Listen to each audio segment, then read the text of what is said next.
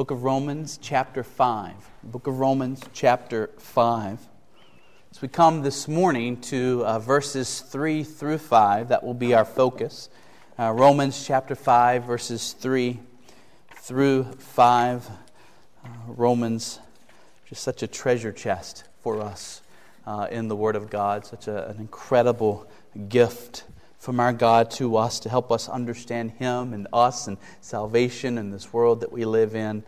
And uh, we are now in our verse by verse study of Romans in chapter 5. Last Sunday morning, we looked at verse 1. Uh, last Sunday night, we looked at verse 2. This morning, we're going to tackle the rest of this paragraph, verses 3 through 5. But uh, let's read the paragraph again. So, Romans chapter 5, and I'm going to begin reading in verse 1, and we'll read these first five verses. So, Romans 5, beginning in verse 1. Therefore, since we have been justified by faith, we have peace with God through our Lord Jesus Christ. Through him we have also obtained access by faith into this grace in which we stand. And we rejoice in hope of the glory of God. More than that, we rejoice in our sufferings, knowing that suffering produces endurance, and endurance produces character, and character produces hope, and hope does not put us to shame, because God's love has been poured into our hearts through the Holy Spirit who has been given to us. More than that, Paul says. He has been unpacking for us the blessings that come to Christians the very moment they first believe and continue into eternity.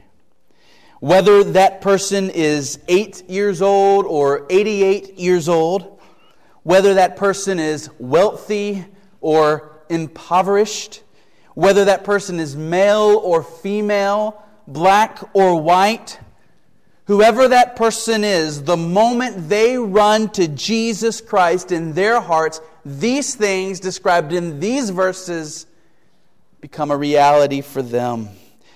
And these are awesome, glorious realities.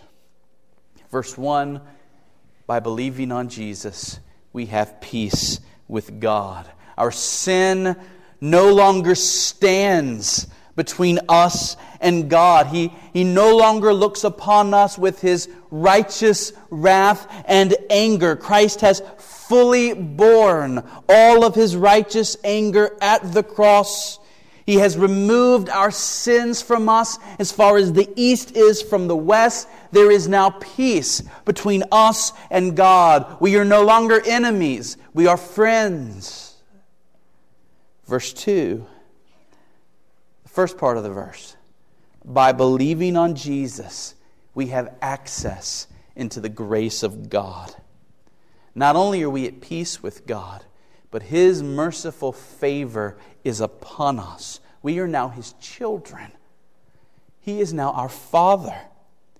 Every single second of every single day, we live in His goodness and His mercy being expressed towards us following us, protecting us, upholding us, working all for our eternal good. We live in the grace of God through Jesus Christ.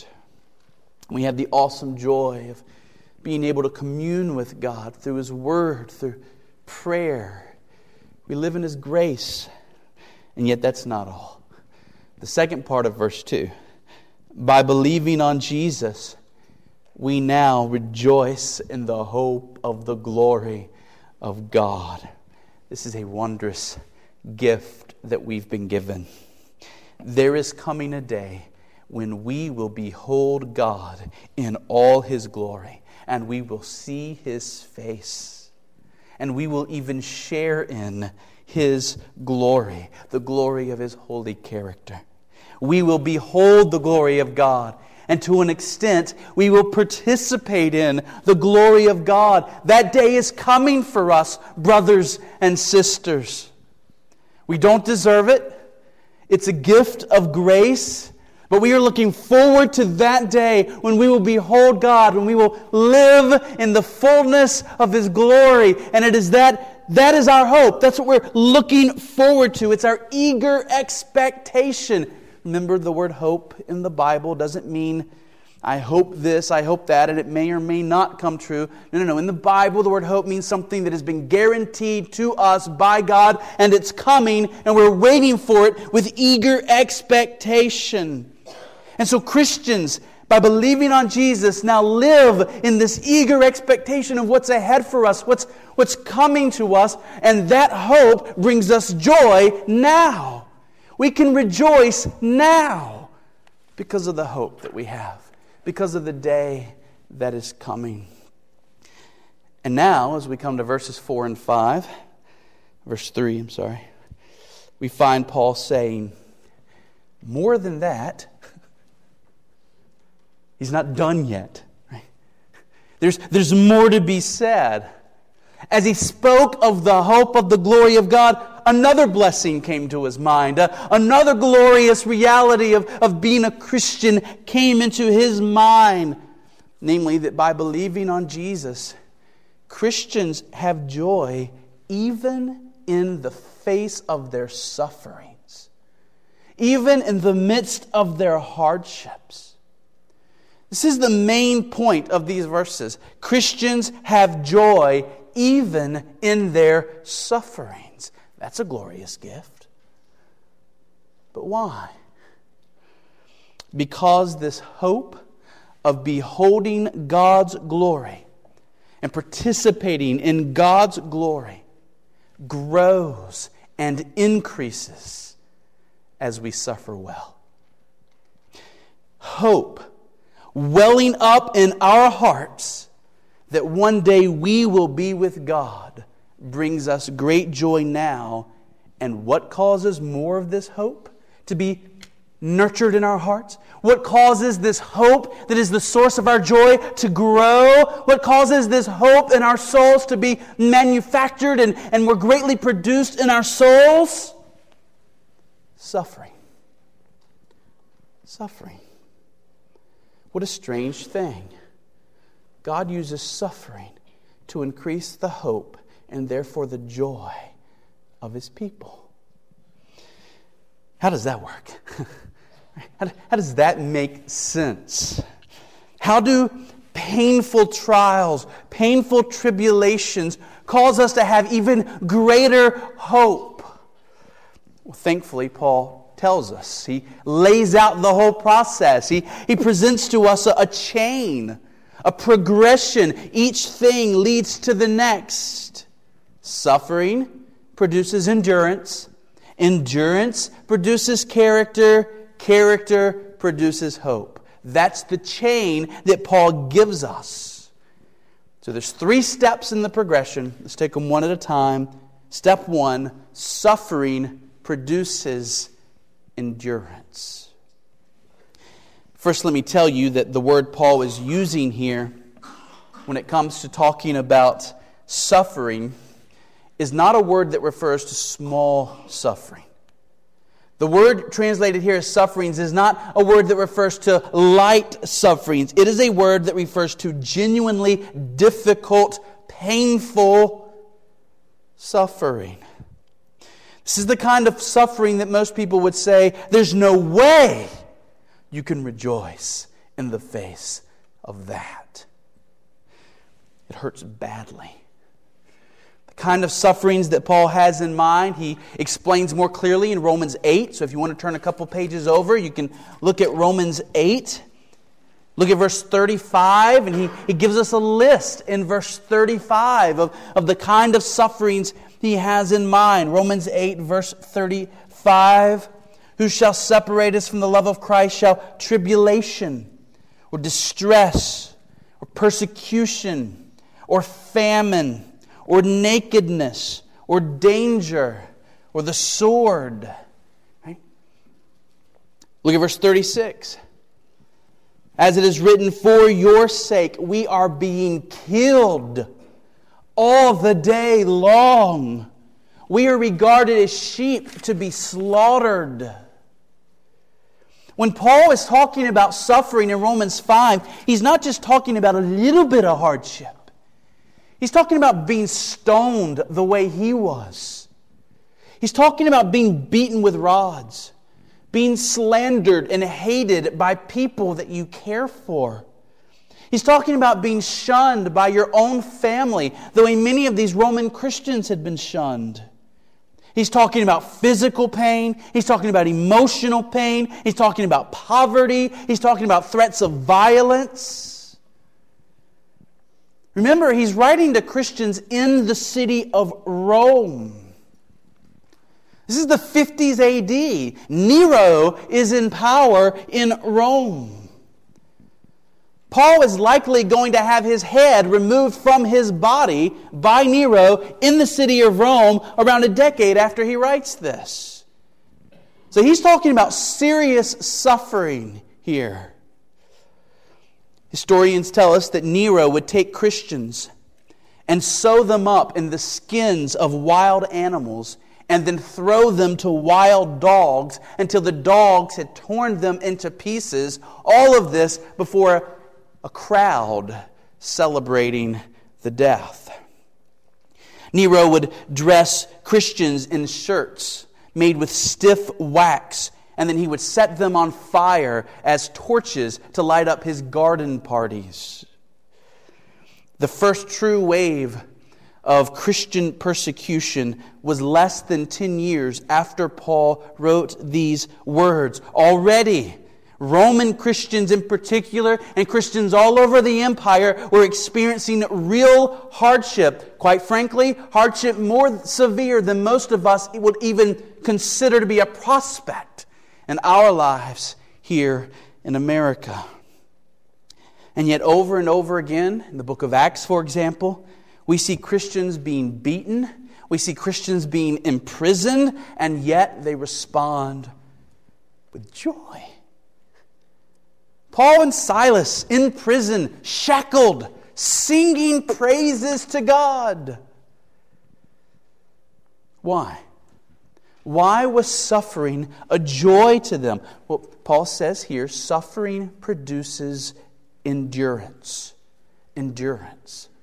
The word used here is, is used of a soldier who, in the midst of a tough battle, continues to fight, even though he's still receiving blows himself. He's being hit with fist or hit with arrows or hit with a sword, but he continues to fight. He will not stop fighting until he has the victory.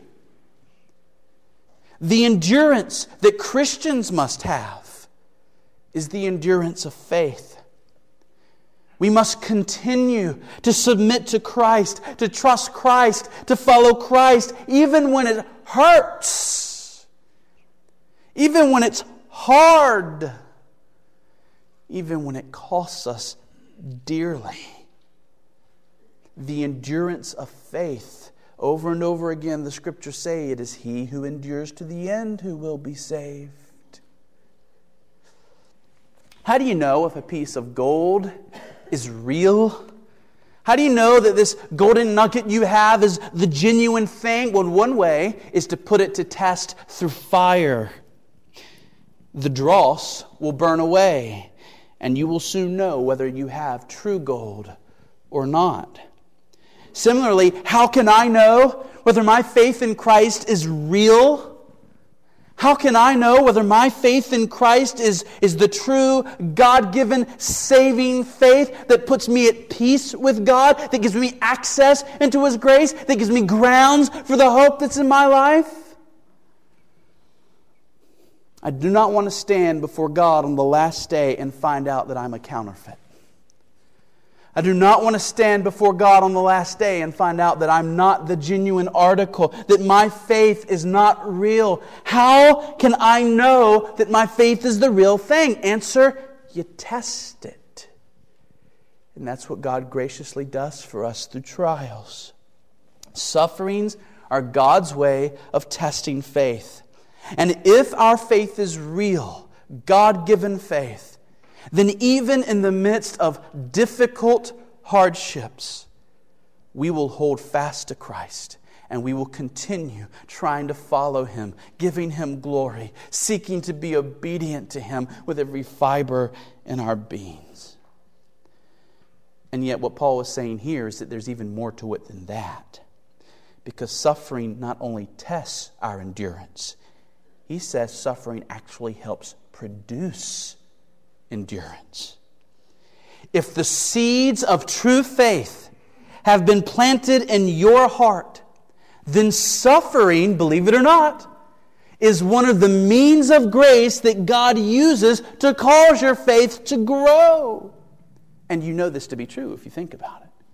Because when you have trusted Christ through a hard time, and you get to the other side of that trial, and you see how faithful He has been to you, won't you be even more eager to trust Him when the next valley comes? Doesn't trusting Christ through trials and Him proving Himself faithful actually strengthen your faith, give you more endurance, so that maybe if the next trial is a little more difficult, you will still hold on because you remember how He brought you through the last trial? Suffering produces endurance. We become more stable we have greater security and peace in our hearts. Because we can look back and say, I went through that and it was tough, but my Savior was with me. My Savior brought me through that. He kept my heart trusting Him, even when my heart was wanting to run away from Him. And therefore, because I've seen how gracious He was to me, I have good reason to believe that I am His and He is mine, and one day I will behold His glory. My hope is growing, you see. And because my hope is growing, my joy is growing. God uses suffering when we suffer well. When we hold fast to Christ through the suffering, God uses suffering to strengthen our faith, to increase our faith, to give us endurance. Suffering, church, is a real gift from God. That's why Christians can rejoice in it. Can you thank God for your suffering? Can you praise God for the trials that He has brought into your life? Christ has borne the greatest suffering. Our suffering is just a little chip off of His cross. As great as our pain may be, it does not compare to what Christ went through at Calvary, what He bore for us there. God has spared you real wrath. What you are experiencing in your hardship is not wrath, it's fatherly love. He's healing us. He's the physician of our souls. The remedy may sting, but He is healing us. It isn't like this for unbelievers. Sufferings do not produce endurance in unbelievers because if you don't have faith to begin with, you can't strengthen the faith. Faith that you don't have can't be made to endure. And so when unbelievers suffer, it is still, in a sense, a gift from God because it's a wake up call. You're not as strong as you think you are. Turn to me. You're not as mighty as you think you are. You are not God. Look to me. But if those unbelievers do not turn, ultimately that suffering will have been an expression of the wrath of God against them for their sin, a foretaste of hell itself but never for Christians. The suffering we experience is never an expression of the wrath of God. Christ bore the wrath of God fully for us on the cross. There is no more wrath. Any suffering you experience is the love of God for your good. And thus, even as you cry through tears of pain, you can sing.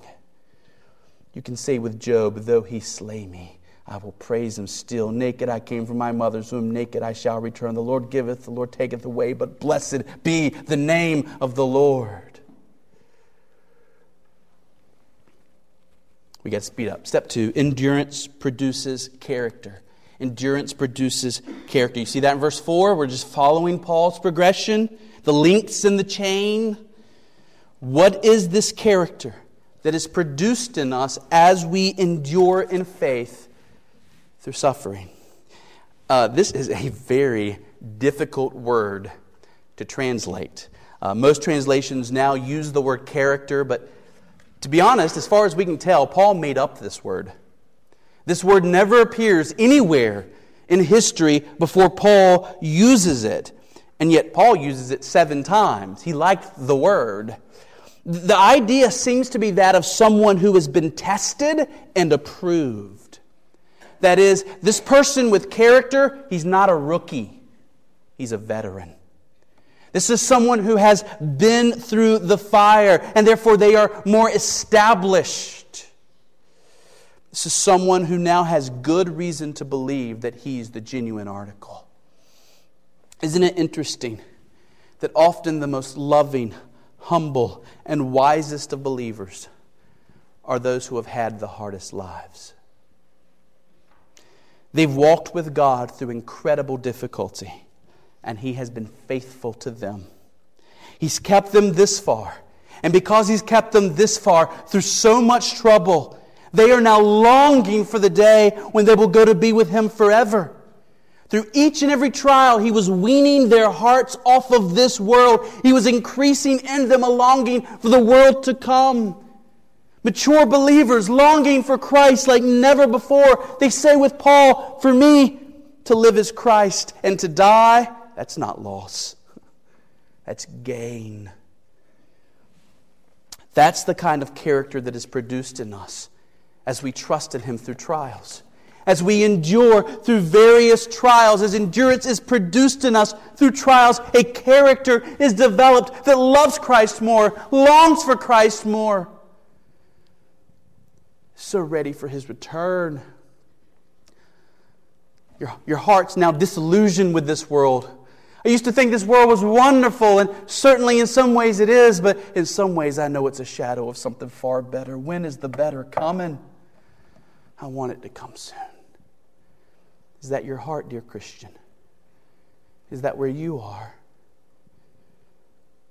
If you're not there, could it be that you haven't suffered much? And do you dare to go to God and pray for suffering? do you dare risk that kind of prayer? I don't know. I'll let you decide whether you risk that.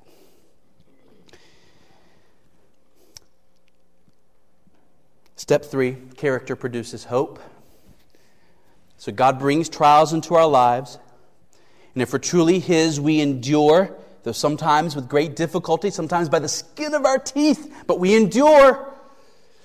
And we continue to submit to Christ and we continue to love Him through hardship. And that, excuse me, that endurance, that fighting the good fight, that running the race for the prize produces in us a character that gives us good grounds for the hope. Yes, I've been through so much, and Christ has been so faithful to me. I have now full assurance in my heart I will one day stand in the presence of God. I will one day see his face. That character produces hope. That character causes hope to well up in my soul. And we rejoice in it. Thus, not only do we rejoice in the hope of the future day that's coming, but we rejoice in the trials that come on Monday because we know that even those are going to increase our love for Christ and our longing for Christ. And so we rejoice in cancer. We rejoice even through tears at the loss of a loved one. We rejoice in a lost job. We rejoice in a difficult financial situation. We don't rejoice in the pain itself. We don't rejoice in the circumstance itself. We rejoice in what we know God is doing through the circumstance. We rejoice in what we know God is doing through the trial. And this joy is not a superficial, whimsical, giddy joy. I lost my job. Not that. It is a deep seated, stabilizing joy in your heart that keeps you holding on as an anchor in the storm. So that even as you hurt, that hurt is somewhat alleviated by the confidence you have in the goodness of Jesus Christ towards you. All right, nod your head if all that makes sense. Do you see Paul's progression? Does it, does it click? Do you see why we can rejoice in suffering? Okay. But what if it isn't true? What if it isn't true? What if we endure these trials and we place all our hope in Christ and we follow Christ in the midst of these trials? We continue to bless Christ in the midst of these trials, and then we show up on the last day and we find out we were wrong. It was all a joke or a misreading of the Bible. We, we, we got it wrong. The world looks at people who live this way and they laugh at them. How foolish! Remember Job's wife? Why don't you just curse God and die? Stop this still praising him in the midst of pain. Look at what he's doing to you. Curse him and die.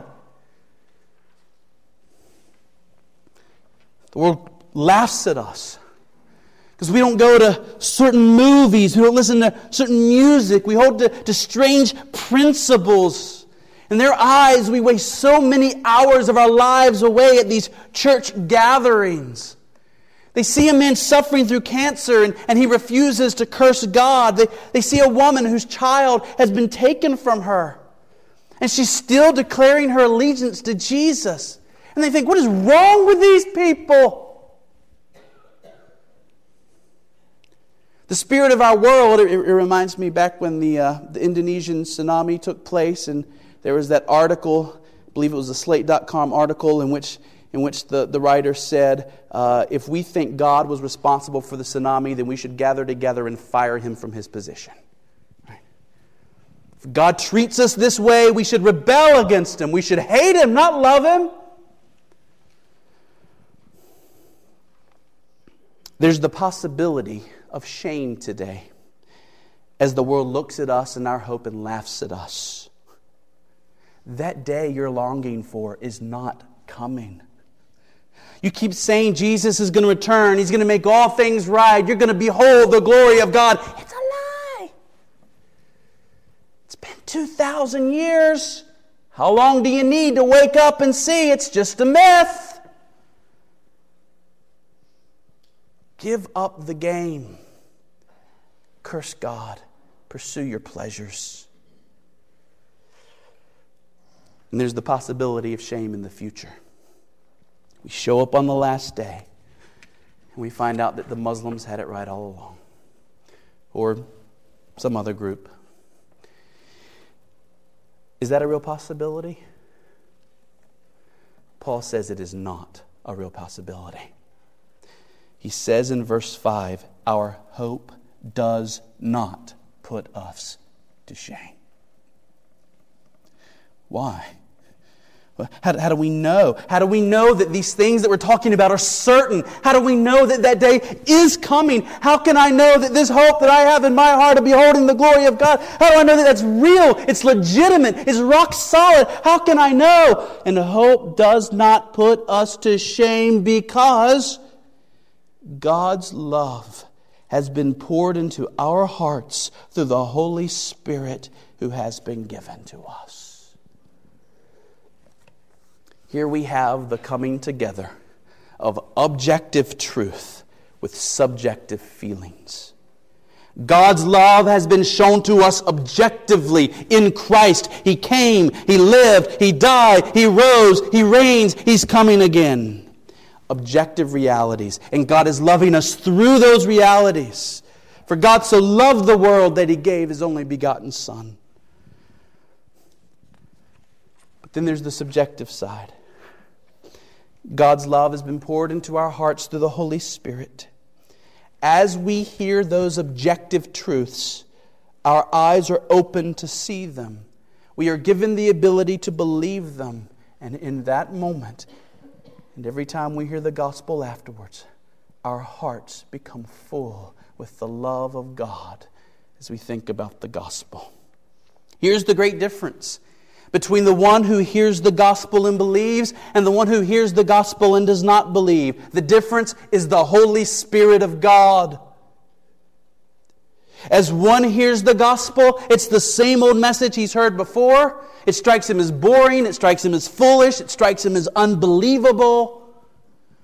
But another person hears the gospel and as he hears it, the Holy Spirit brings into that person's soul the reality of the love of God.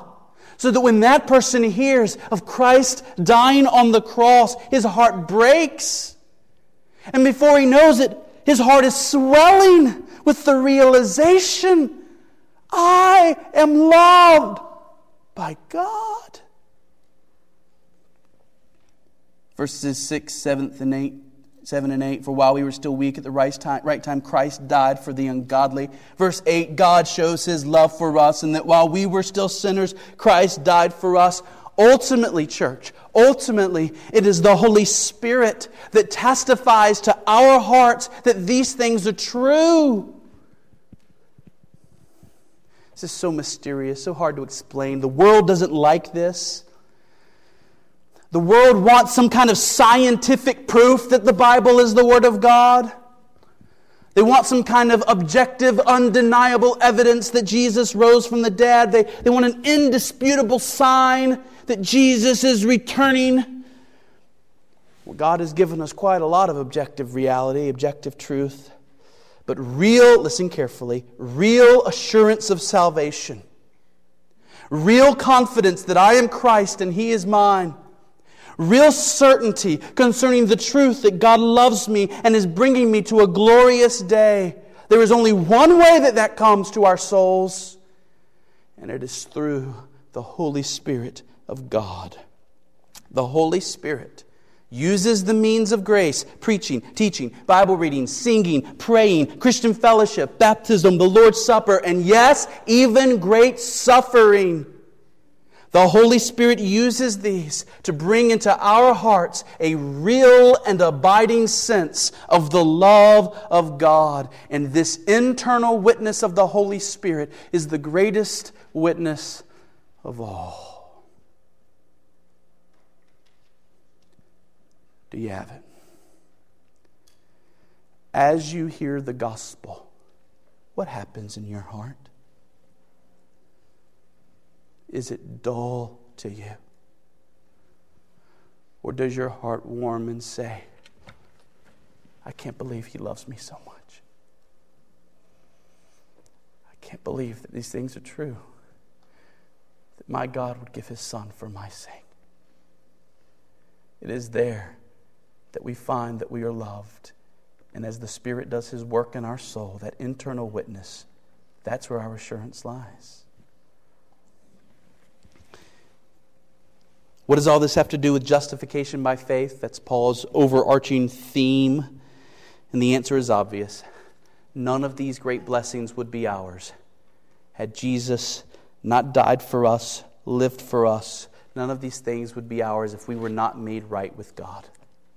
All of these blessings I've been describing, including having joy in suffering, are only ours if we believe on the Lord Jesus Christ.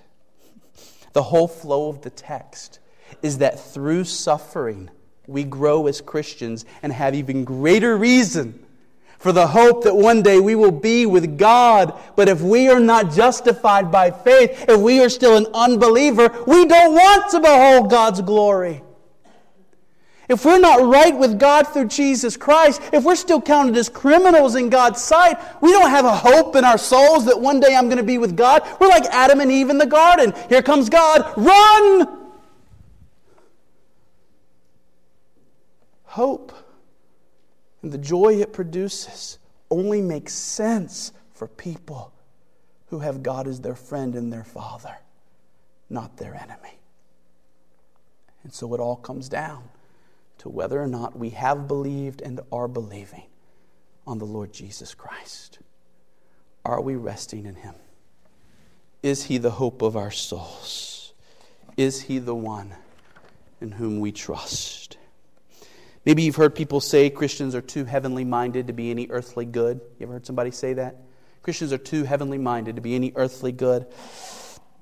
The idea is that Christians are so focused on that great day to come that they're not of any use here today. Can I just say that that's rubbish? Can I just say that that's, that's just pure garbage? Quite frankly, more often than not, Christians are so earthly focused, they're no heavenly good, especially in our culture. We're so wrapped up in the stuff of this world. Our mind's not on the day to come, our, our mind's focused on whatever the latest thing is and whatever's gripped our heart at the moment, whether it's shopping or football or an issue at work or whatever it is. We just, this, this idea of living with this hope is almost practically absent from the lives of so many in our day. But Paul seems to be saying here that one of the greatest gifts we have in Christ is the gift of being so heavenly minded that we are of earthly good. Because it is by being heavenly minded and knowing that that day is coming that we have joy in our souls to persevere through suffering and therefore to be a blessing and a witness to all those around us. The hope that we have of being with God forever affects us so that even the hardships of this life can be faced with joy. Dear friends, is this you? Have you believed on Christ? If so, do you see this great hope that you have in Him? Are you longing for that glorious day that is ahead of you when you will be with God in the fullness of His glory? Is that a prominent theme in your life? Prominent theme in your life? Does your spouse know how you long for that day? Do your children know how you long for that day? Is this an active hope that characterizes your life? It affects the decisions you make? Or is this hope just an afterthought, like the, the last page of the book of your life? Because you failed to realize that that's actually going to be right. All of this is just preface, folks. Chapter 1 begins then. It's not just an afterthought, it's the theme. If you are thinking in a worldly way, then you think little of heaven. You see it as the last paragraph of the last page of the book of your life. Is being with God forever an afterthought to you? Or is it the greatest gift you can imagine? Is it the one you have received in Christ? Is it the one that gets you up in the morning and gives you the strength to endure whatever Monday brings? The nearer we draw to death, the more this hope should be abounding in us. What is it that will help you face death with confidence and joy? If it is not the hope that immediately after you take that last breath, you will enter into glory. Do you know what it is to have these things? Do you know what it is to live in them? Run to Christ, rest in Christ, live in Christ submit to Christ, peace with God, access into grace, joy in the hope of the glory of God, joy in the midst of sufferings. What more must I say to persuade you to turn to Christ? I pray that we will all rest in Him. Let's pray.